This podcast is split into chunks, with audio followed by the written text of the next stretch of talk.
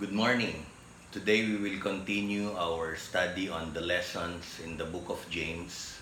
We are still in chapter 1 in verses 23 up to the end verse verse 27.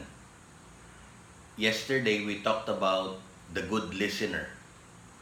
The good listener is someone who hears the word of God and puts it into action. He knows how to apply the Word of God the moment he reads or hear, hears of it.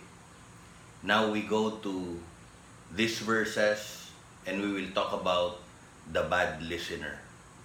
What does the bad listener miss out whenever he reads or she reads and hears the Word of God? We will look at four things. First, in verses 23 to 24, I will read Anyone who listens to the word but does not do what it says is like a man who looks at his face in a mirror and after looking at himself goes away immediately, forgets what he looks like. So, the bad listener, firstly, does not benefit from the Word of God.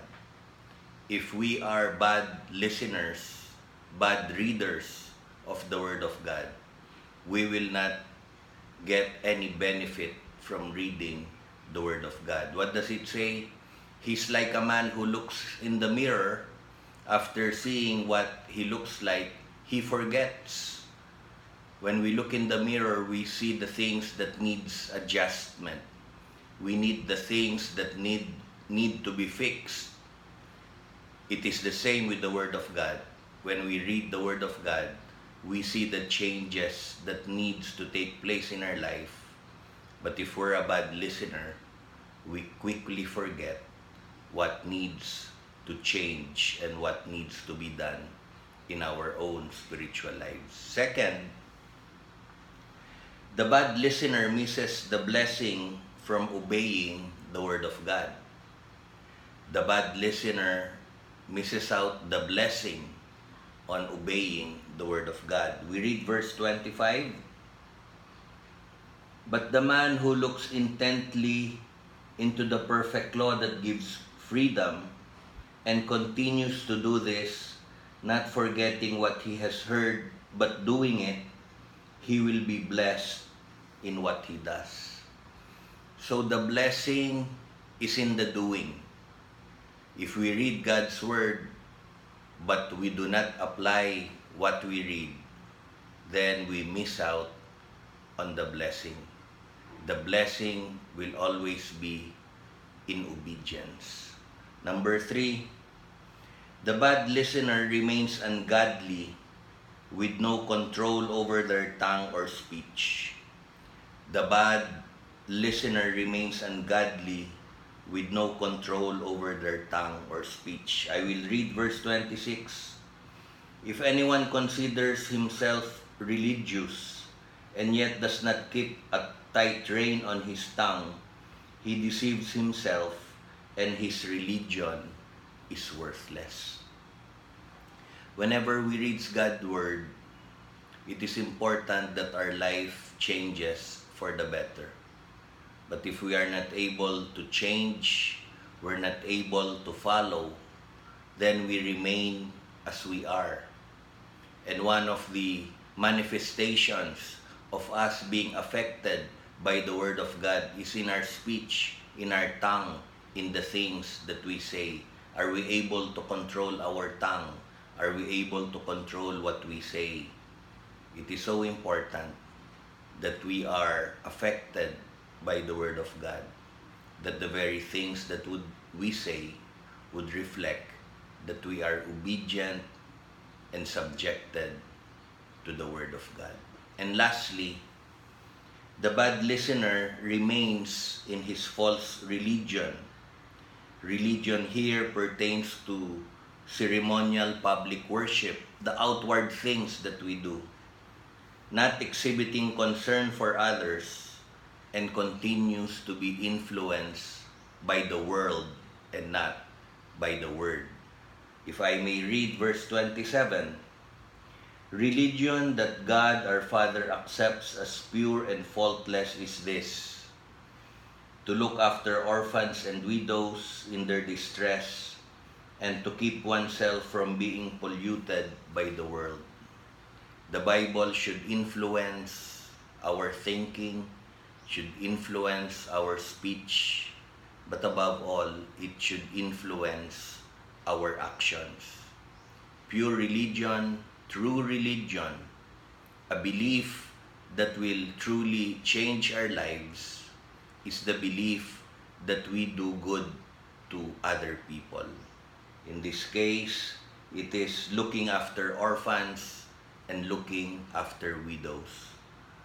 A person who has truly been affected by the Word of God will do good for others. And also, if we are a real listener, a good listener, then we will be influenced by the Word and not by the world.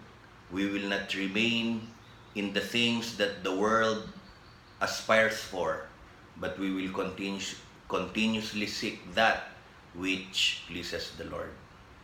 The key verse here is verse 25. For in verse 25, it gives the right process on how to be blessed by the Word of God. It says we have to look intently into the perfect law, so it requires focus, it requires diligence, it requires desiring on the Word of God. Second, it says continuous in it meaning there should be constancy in our wanting to know, wanting to read, wanting to be affected by the Word of God. And thirdly, not forgetting. There must be a conscious effort that what we read, we remember. What we read, we put to heart. What we read, we put into action. And that is the last thing. The things we read in the Bible the thoughts we get in the Word of God, we have to do, we have to apply, it should affect our everyday lives. So, brothers and sisters, again, are we good listeners or are we bad listeners? It is always best that we truly listen intently to the Word of God.